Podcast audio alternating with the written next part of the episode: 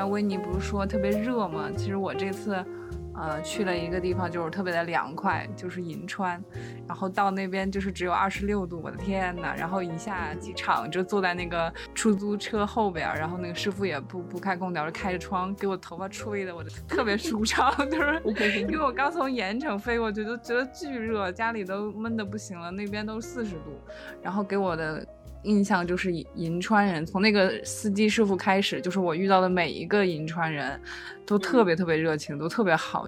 银川的博物馆还挺多的，就是我在路上走的时候就会看到有不同的博物馆，就是它有什么宁夏博物馆，还有什么地质博物馆。我们去到那个宁夏博物馆那边，它是宁夏博物馆、图书馆、宁夏图书馆和宁夏的大剧院是在一个形成一个品字形的一个，我觉得占地面积超级大的一个地方，就感觉跟那呃感觉跟国博差不多吧。然后。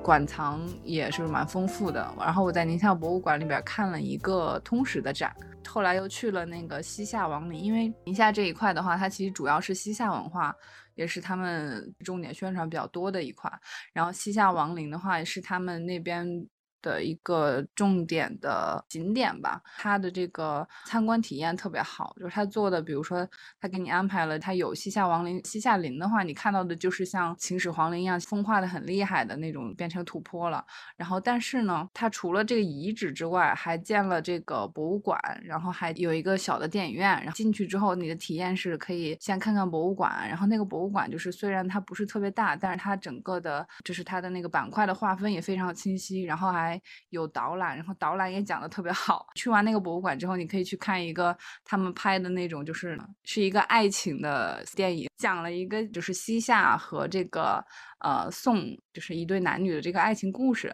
然后就是虽然很短，但是也拍的挺认真的。然后你进去看完这个电影之后出来，你可以它是通票嘛，你就可以走到那个进入陵址的那个地方，然后坐游览车，然后游览车它会带着你那那一片就是非常非常大，应该是占地面积有五十平方公里。然后你在那个里边，他就开着车里边就放广播说你前面的是什么几号陵几号陵，然后他会给你开到一个重点可以下来参观的陵，就是三号陵那边，然后下来你就。沿着那个就是很空旷啊，基本上什么都没有，其实就是土坡了。但你可以看到一些它的这个遗址，然后看完之后，那边还有一些什么馆，但是我们没去吧，就是那种国字印刷馆啊什么的。它的那个博物馆其实也算是一个国家二级博物馆，然后里边有讲什么西夏史、西夏文化，然后经济，然后他们的宗教，包括西夏王陵的一些发掘发掘出来的文物啊什么的。就我整感觉整个展陈做的也挺好的，我是很推荐这个地方。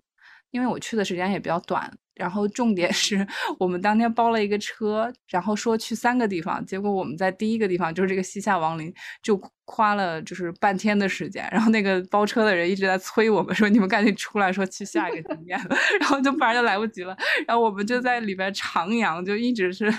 一般人就是可能听一个导览，然后听到一半我们就去看电影了嘛。可能他们接下来就进进到那个王陵里面，但我们后来又回到那个博物馆又转了一圈。它那个比较好的是，它里边还将一个就是那边应该有一个叫白梁沟西夏馒头窑的一个遗址，它就是一整个展厅，就是把一呃把四个窑都全都就搬进去，然后你进去之后是呃爬上梯子，然后上面是玻璃的走道，你就完全可以看到整个窑的情况，就是它的窑址是很破败的，然后里边还有很多瓷器啊什么的，就是做的特别好，就是感觉很震惊啊，就是那种感受。然后还复制了两个榆林窟的石窟，就会觉得哇，做的还挺好的。对我感觉现在就是很多那种当地的这种省级博物馆，现在做的越来越好。对，就是它的文化的整个介绍的这个体系，就是根据当地的这种历史和文化介绍的特别全面。就你刚才在讲这个放你放电影的这个，就让我想起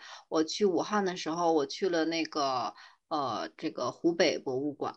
然后我就简单的说一点，它里边也是有一个这个曾侯乙编钟。博物馆里边呢，就会有一个演出的一个排练厅，然后这个呃厅里边呢就会用这个编钟的这些乐器，然后为大家现场表演，就而且就是属于用古代的乐器去表演现代的音乐，然后还有这个茉莉花啊，然后一些就是我们耳熟能详的音乐。但是就是这些呃演奏家吧，然后就是用这个最后一遍钟敲出来的。编钟的声音真的很好听。我之前在上上海博物馆的时候。他那个展示一套编钟的时候，他会在仿旁边，应该是就是播放那种录音嘛，就放编钟的声音。但你当时听的时候，就你在在站在那个钟旁边，你在听到他敲出了那个声音，我鸡皮疙瘩都起来了。对他整个这个声音，它它就像它不像是一个单音道的，它就特别的浑厚，嗯，就整个就是给你那个耳膜就是很有包裹的这种感觉。对。哎，说到这个省级博物馆，其实宁夏博物馆也特别好。就我刚才说，他看了一个通史嘛，非常大。然后他他的文物的，就是那种陈列方式，让我觉得就简直像批发，你知道吗？我就从来没在一个博物馆里边看到，就是一个展柜里边放那么多罐子，放那么多东西，就是就是还挺有意思的。然后我还去了那个银川当代美术馆。嗯，算是在这个黄河的西岸吧，然后建了一个，就是在一一五年八月八号建的。我刚看，昨天是他们建馆七周年，那个建筑也很漂亮。然后我觉得算是一个银川当地比较文艺打卡的一个地方，因为它旁边正好也是艺术生态的聚集嘛，它做了一个国际艺术家村。然后那个里边也是有咖啡厅啊，然后有这个艺术家工作室，然后也有民宿啊什么的，然后也是红砖风格的，然后就是也很出片儿。当代美术馆也非常漂亮，它它整个这个设计外形还是蛮有设计感的。然后应该是国内的一个设计工作室做的，然后它的那个灵感是所谓是千年来黄河丰富的地质变化形成的这种岩石的褶皱肌理，它就是一层一层的，然后也也挺有流流线感的那种感觉。它室内是一个挑高的透明的玻璃的穹顶，所以进去光线很好，然后里边也是一层一层。就是继续模仿那种肌理嘛，非常出片，而且你就只拍建筑的话也很有美感。它的展做的也还不错，不过我我当时去的时候是一个，呃，不是当代艺术展，是一个摄影展，然后展览的呈现也也挺好的，包括它墙面会，因为它比如说它有黑白的照片，它就会把墙面漆的很漆红，然后还有灯箱，还有悬挂，然后不同的形式去呈现这个呃照片，然后但是呃，我觉得唯一。缺缺点也可能是我当时不是特别的认真，就是它的不同的展厅的衔接和指引，因为它这一个展展览就是跨了横跨了可能三四个展厅，有的在一楼，然后有的在二楼，我就觉得它指引可能做的不是特别好，但整个衔接的那种感觉，对对对，但整个感受还蛮好的。而且我逛博物馆一个感受就是现在好多小朋友他们的这种。美术的这种美育教育真的非常好，就看到有人带带队，然后就会跟他们讲啊，然后或美术馆里边也会专门有给儿童美育的这样留的这种区域，就是培养他们动手啊、参与啊这种的。正好当时他二楼有一个展示，对于小朋友美育的一个成果展。然后他应该是老师和小朋友一起做的，其实什么都有。我记得有那种小鞋子里边弄了很多那种超轻粘土弄的那个小蘑菇啊什么的。然后他他的布展方式、他展成方式和他的色彩什么的都非常非常有当代艺术的感觉。就是我我我当时就很惊讶，这个居然是小孩子做的，而且都只有几年级。然后包括他们的画也是让你感觉大开眼界。那个应该是他们就是。专门做的这样的一个成果展，正好被我看到了，还蛮好的。说到这个美育的话，我就想起在那个鼓浪屿上，它有一个钢琴博物馆嘛，嗯，然后这个应该也是国内唯一的一个钢琴博博物馆。然后这里面的话，应该有大概七十多架来自世界各地的，就是不同的各种各种钢琴。然后你能够在这个博物馆里面看到差不多两百年的一个钢琴演变的历史。刚刚米妮讲到了那个，嗯，也是在博物馆里面看到了带这些小朋友去去参观博物馆，然后我刚好去的时候也遇到了一群，应该是初一的学生吧，他们他们是应该是有专门的老师带队来参观，呃，鼓浪屿，然后参观这个呃钢琴博物馆，同时他们都是学音乐的，然后呢，刚好我就看到了他们一个一个小朋友在那演奏。钢琴演奏，哇，真的又唱歌又演奏，然后整个大概有我我看到的是有五个小朋友在演奏，我我进去的时候他们已经开始了，我觉得他们能够在一个钢琴博物馆里面，然后自己去很深情的去演奏钢琴曲，哇，真的还是还是很振奋人心的，嗯。哇，我感觉他们也会更喜欢这个东西。对，确实是很有成就感。那提到带孩子，我们就 Q 一下悠 悠悠悠。好的，就是刚才听了大家介绍，就这么多好玩好看的地儿，就觉得我这个暑假过得太惭愧了。真的是，就是因为上个学期北京一直有疫情嘛，就没能回家，所以啊，暑假的主要任务就是陪娃，陪娃还是陪娃。然后不好意思啊，我那个他非得叫我去陪睡，我把这块说完，然后我就那个等一下，我把这段说完，我就带你去。那让我他在这儿坐着吧。嗯，放心。因为我家那个老二他现在就是特别黏我，然后我不陪他睡，他又不睡。啊啊，妈妈把这段说完，你别说话啊。然后那个，我觉得这段可以留着，可以，因为这对，所以就是陪娃，这个就是说这个暑假应该说是孩子的，不是我的，就是反倒感觉上学期在北京隔离那段时间好像是在放假，所以就是，但是呢，就是暑假还是克服疫情，然后带他俩来清华，呃，认了认门儿。然后去了一趟咱们那个清华艺术博物馆，然后在这儿就是呃宣传一下咱们清华艺博。如果是有嗯爸爸妈妈想带孩子看展啊什么的，就非常推荐啊艺博。我记得那个叶子之前好像也说过，这边特别适合带孩子参观呀、游学啊，就是人也不会很多，空间也比较宽敞嘛。然后展览质量也高。对，然后我们去的时候，就是他们俩比较感兴趣的，就是楼上，呃，清华藏珍那部分的，就是古代服饰啊，还有明式家具什么的，就特别喜欢玩那个，呃，榫卯拼接，感觉是就是在玩古代的那个乐高一样，就是一直在那边玩不肯走，嗯，然后。老大最近就比较迷看那些什么中华上下五千年那些历史故事，然后对那个古代服饰啊也比较感兴趣。但是我们去的比较晚嘛，所以像楼下正在展出的那些冯远的画展啊就没有时间看了。嗯，还走马观花看了一遍，呃，闻一多、文立鹏的那个《红猪颂》那个展览，其实都想看得更仔细一些，但是一方面时间不够了，另一方面就是呃，对于小。老二来说就是有点看不进去那个 闻一多的那个展览，所以就匆匆的看了一下，啊，所以这个就是我暑假目前看的唯一的艺术展，呃，之后就是泡了两天科技馆，还有什么动物园之类的，嗯，想去看想 自己想看的展，就是完全没有时间，所以很想知道，嗯，其他留在北京的姐妹们，大家都看了什么不错的展览呀？给介绍一下。Q 到了这个驻守在北京的人是吧？现在是不是只有我跟安安一直在北京没挪窝？是呀，就咱俩出不去京，哪儿都没去。哎呀，到现在我们又又要加紧进出京的这些政策，报备起来就很麻烦。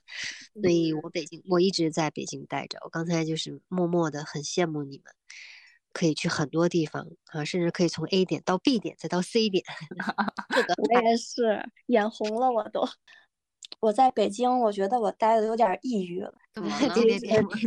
尤其是听大家说到处去玩儿，然后我就前一段时间看了一个展览，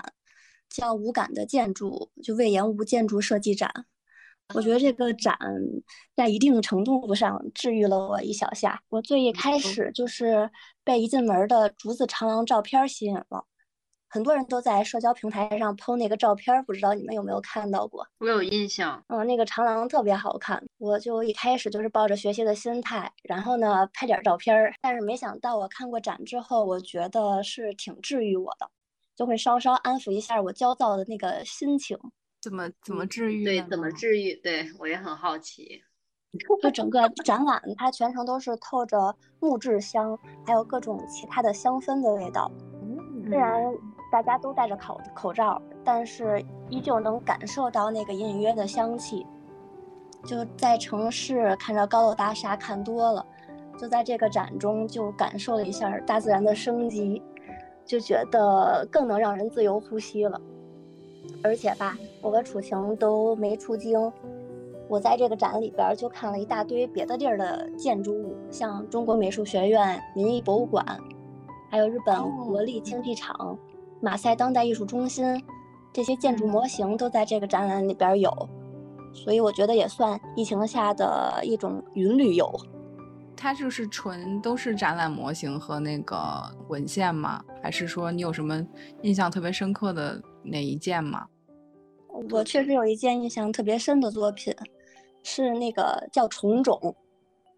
嗯，哇，是是建筑是吗？还是雕塑啊？是一个呃装置。哦，嗯，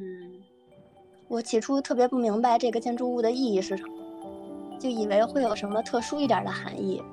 但是没想到我看过介绍之后，就是我理解的一座供奉昆虫的纪念碑。所以我当时就扫了一下就走了。但是回去之后，我慢慢回忆这件作品，它就在我的脑海里边一直挥之不去。我觉得这种装置可能比建筑更能让人领会设计师的审美观和世界观。就如果我们能够尊重这种微小的、不起眼的昆虫，最起码是对生命的一种关照，对内心也是一种启迪。特别是我现在在北京，就天天忙忙碌碌的，就感觉压力也会比较大。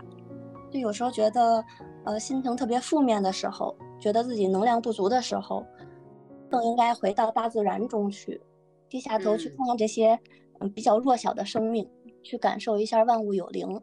对人的心灵是有疗愈作用的。我觉得，啊，是的，是的，嗯是我自己是很有对方这个很有感触的，因为，呃，其实这个假期我在乡村待的时间是比城市要长的，就在乡村待的时间长了之后，我就突然一下我就会觉得城市待着没意思。就很没有意思，嗯嗯，因为我前段时间也就是在浙江，其实我是待了很久的，然后也下到了各个县，然后也去了不同的这种乡村，我就觉得就是那边的这个大自然的这些植物生态啊，就太好了。然后空气虽然说热，然后但是它很润，而且对我是想说，有一天晚上，然后我就已经很久没有看到那种满天繁星了，就是当当天是其实是七夕那天晚上。然后就在呃住在民宿嘛，它是这个民宿是在山上的，然后当当时这个民宿因为它没有过度的这种开发，然后也没有这种特别多的光污染，所以抬头的时候就看满天的繁星，我都看到了这个星河，而且我还看到了流星，哇塞，天呐，真的好美。对，就是这个照片我还有我，但是我没有发朋友圈。呃，但是我就是觉得，哎呀，就是太爽了。而且就是看这个星星的过程，会觉得就是眼睛你是越看越亮的，就天空的那个星星就感觉是越看越多，因为你慢慢的适应了那个灯光之后，然后就仰着头一直在看，就觉得哇塞，就我可以一直坐着看下去。是啊，提到乡村，我还想跟大家安利一个福州的景点，就是古岭古山啊啊，就那天那个蝉鸣蛙叫的那个是吗？对，就是古岭，因为一般去古岭都是白天或者傍晚去嘛，就是怕山里晚上黑。但是那天我是和我的好姐妹晚上去的，而且是晚上绕着没有人的山的那个栈道。一起走了一圈，真的是发现了很多很多自然的神奇之处。那天晚上是我人生第一次感受到什么叫做被萤火虫包围的感觉。哇塞，哇塞！哎，我想起来了，我我现在头脑中还有我小时候看那个萤火虫，真的是漫，就是那个整个田野里面都是一片又一片的萤火虫，对，超级美。而且那个声音，它会有蝉鸣、蛙叫，还有鸟叫，然后伴着这个夏天的声音，然后还有风吹着，然后萤火虫就在那种没有人的黑暗的小道上，在那一闪一闪一闪着，然后你走进去，萤火虫就是噗，一下子会哇的一下就会散开，但是都会都亮。我的天哪，那那个才叫夏天。宁静的夏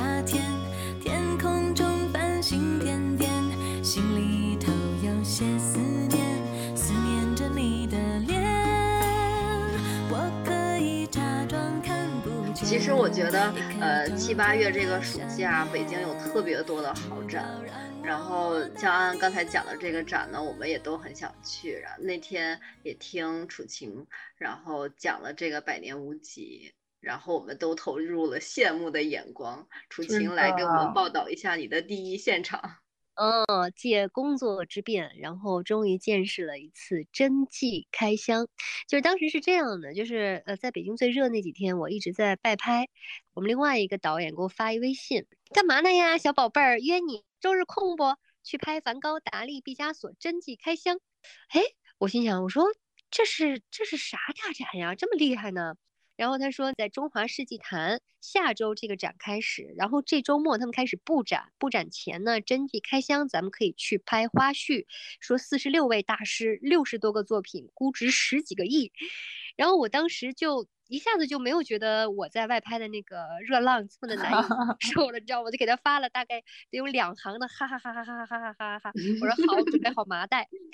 哦，因为我还在拍摄嘛，我就简单的就跟他就敲定了这个拍摄的档期，我就先结束了。然后到了现场之后，我就傻眼了。嗯，简单给大家描述一下。走进去之后呢，就是布展现场嘛，就是墙面都已经好了，但是地面上还都是塑料布，但是所有的画都没有上墙。然后我就看到无数个非常漂亮的法拉利红，红色，因为意大利生产跑车嘛，法拉利红是他们非常经典的颜色。很多那种特别洋气的方方正正的大的盒子就立在那儿，然后大概得有三十多个穿黑色衣服的工作人员在那儿，在一个这阵仗太酷了，好有画面感。然后在这个正中间有几架非常高的这个射灯，射灯中间呢摆着几个大的这个桌子，就像我们的长十人的长长餐桌一样，摆了两个，有三个黑衣人在中间拿着手电筒，然后旁边还有巴拉巴拉巴拉说着意大利语，然后突然间在远方还发现了一个摆在远处的一个笔记本电脑，里边是正在视频连线，然后我说，哇塞，这怎么跟我看到了一些这个电影大片儿？里边的那个场景一样呢，然后导演就给我介绍了这里边的的一些负责人。那第一部分呢，就是这次的主办方是中国的对外文物交流文化中心，嗯，然后他们的一些处长啊，他们的团队啊都在那里，他们代表中方，主要是中国跟国际上的一些涉外的艺术和文物的这种交换展示工作都由他们来进行。然后另外呢，就一部分就是我刚才说正在进行点胶的工作人员，但是这个东西咱们平时看展是没有机会接触到的，我也是一脸懵。然后第三部分就是呃专门的去进行拆箱挂画，专门的办展公司、运输公司，然后就听那个钻的声音，滋滋滋，因为它一个大的红色的框框里边就最多有两幅画，然后那么它需要把这个非常严实密闭的。啊，从意大利这个到中国，然后从到机场之后又进了一个仓库，这个仓库是恒温恒湿的，放了一阵日子之后，然后拿到现场的，然后就打开之后，哇，就很安静，大家都会觉得，嗯。不敢出大气，不敢喘大气的那种感觉。贵，对，估值是就是包包括保险都都非常贵哈，那种心情就非常非常的紧张和好奇。那接下来就跟大家再介绍一下这个展，这个展实际上是全部的展品都是意大利国家现当代美术馆的，因为一八八三年意大利政府决定在罗马建立的这个国家现代美术馆，然后这些展品所有的展品都来自于这个美术馆。所以这个美术馆它出了策展人，呃，一个意大利人，但是因为疫情的关系，他们都过不来，所以他们派了一个中方的策展人在这边，跟他们一起进行点胶。点胶是点点哪个点哪个胶？胶水的胶吗？哎，我理解的点胶是不是就类似于验收啊？对对对，是交接的是吧？交接的交。嗯嗯嗯，点胶它是有专门的这个仪式吗？在场的时候？呃，对。就是有一个点胶师，然后呢，这位点胶师呢，他是来自于广州美院的，是做呃油画修复专业的。他是这样，他左手拿着手机，右手拿着一个专用的一个手电筒，因为这个光线可能不能对于油画的这个有太多的影响，所以是专用的一个手电筒的一个光线。呃，右手去照，左手呢就拿着手机，然后去拍。拍的时候呢，他还在跟他就是身边的助理说着哪个地方有一个什么痕迹，哪个地方可能是有一点点老化呀，或者是有一些损坏呀。那么他的助手呢，拿着 iPad，拿着这幅画的原那个图稿，然后在这上面直接就标注出来。同时，他还有一个人是一个翻译，拿着这个就是呃摄像机跟意大利方在进行。同时的去对接，就是说所有的点胶的这个地毯式搜，从画框到画布，然后从上到下，从左到右，地毯式的每一个细节他都要看一遍，然后发现了问题就跟意大利那边去对接。我发现一个地方，意大利方说是的，我们有，我们发现了，我们记录下来了。他说哦，那 OK。然后如果他发现一个地方，意大利说我们之前没有记录呀，我们没有啊。那么好，那个拿着照相机的人就把。镜头移到这个位置，然后给意大利方看，然后意大利说：“好吧，你们记下来，我也记下来。”其实它就是一个责任的一个双方的鉴定。嗯，等到呃这个展结束的时候，他们这个流程还会再进行一次。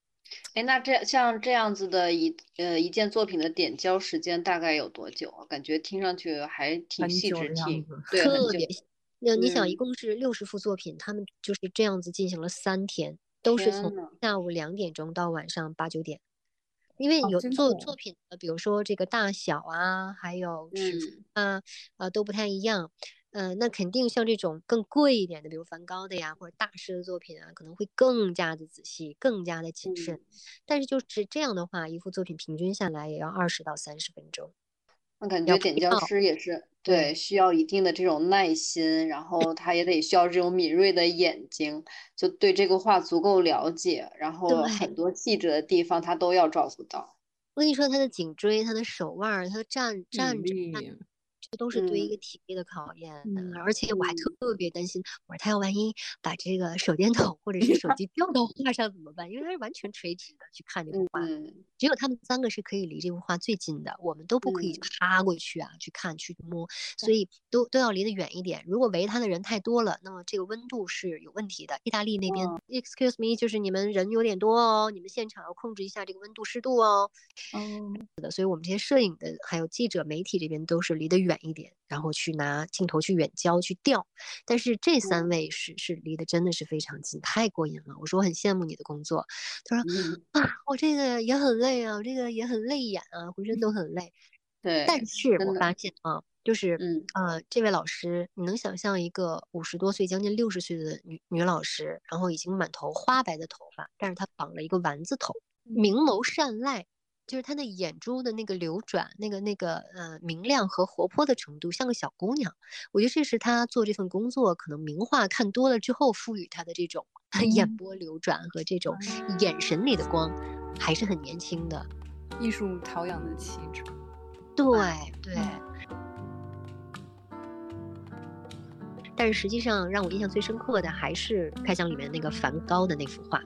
梵高那幅画是大概放在了晚上的八点钟左右，然后到了晚上八点的时候，你会发现，嗯，馆内开始有些动静了，稀稀疏疏的脚步声，然后嘈杂的一些人与人之间的交流声，有很多的媒体啊，知道的这些人，他们就都已经到达现场了，就奔着梵高这个画来的，嗯。梵高这个画呢，就是是叫园丁。之前我其实了解的不多，但确实是他在他晚期就最后的这四年里边，在他最后一个地方，那个疗养院那那个住的时候，那个时期的一幅作品。嗯。然后所有人就是都举好相机，严阵以待哈。然后大家都不出声，又是滋滋滋的几声，他要把那个螺丝母就是从那个。大的红箱子上面给它卸下来，然后开开那个盖儿，开开那盖儿你看不见那幅画，你知道吗？然后里边像套俄罗斯套娃一样，还有一个白色的一个板子，白色板子拿下来之后哦，还有一个木头的板子，然后木头板拿下来之后，还有一张这个白纸，就是给它那个膜嘛，然后再撕开之后啊，才能够看到这幅画。哇，就那个时候大家都在拿视频拍嘛。慢慢的，几个人就把把他扶起来。我当时觉得他们扶的不是画，因为是一幅自画像，所以我感觉他们扶的就是梵高本人。你们能有那种感受吗？哇塞！就是你会觉得他是把他扶起来，搀到那个桌子上，小心翼翼的让他躺在那个桌子上，就特别小心翼翼，都戴着手套啊什么的，让他躺在那个上面。好，然后接下来开始进行点胶。点胶结束之后，然后再由这工作人员再把它又抬到它的那个专门的区域那个那边去走，因为整个展览只有莫迪里亚尼和梵高的这两幅作品是有玻璃橱窗的，是有玻璃保护罩的，然后在这边又一通折腾，哦，然后当时我就流眼泪了。我为什么会流眼泪呢？是因为我看到了梵高的这个真迹园丁的这幅画作之后。我怎么觉得这幅画作跟我看到他之前的作品感觉不一样？没有忧郁的眼神，相反，穿的是那种条纹的衬衣，戴着一个很洋气的一个太阳帽。就是全都是短促的线条和笔触，啊，我就觉得好心疼啊！我觉得他，嗯，就是走得太快了，然后让整个世界都在后面追他，然后现在这么多人，我们现在都膜拜的这么一种状态，但是他在当时他特别特别的痛苦，然后我就觉得惋惜，然后可人疼，就掉眼泪。然后我们领我们我们导演就说：“快拍，快拍他，看，把我们主持人看。”了，对，然后摄像机就怼过来，嗯，对，所以这次的工作经历还是给我留下很深的印象，好特别的，真的好酷，对，嗯，对，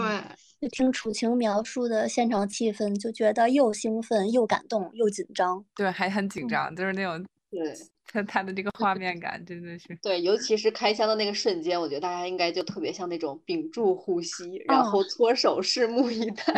对对对 对，嗯，对，因为大家有时候觉得看梵高的展很多都是沉浸式的哈，弄点什么光影啊、三 D 的那种，就是说真迹还真的是第一次看，一辈子还是要看一次梵高的真迹。对，我是觉得看真迹开箱这个是很难得的。除了梵高的，还有那个毕加索的、康定斯基的、莫兰迪的、玛格丽特的，哎呀，就是还是挺重磅的。所以这个展，我觉得大家肯定都或者自己去打卡的，要去，好想去看呀。对，这个也在我的 list 里边。今天的七个人，七张嘴，哎呦，这是七双腿，走遍了天南海北。但实际上呢，看了不止七个展，可能还有更多的惊喜和细节啊！想今天都一吐为快，对，但是时间的关系，我们可能就只能跟大家大家分享到这些。所以我现在就期盼着你你你你你你们啊，赶紧都回北京。回了北京之后，咱们几个相约着把北京这些七八月份的大展再都一起走一遍，然后再跟大家一起分享，好不好？耶，好嘞，好，杨幂们哟，快回来吧，要开学啦。嗯，好的，好的，那我们就园子里边见了，等开学的时候。对对，开学见，开学见，开学见，开学见。好，拜拜，拜拜，拜拜，拜拜，拜拜。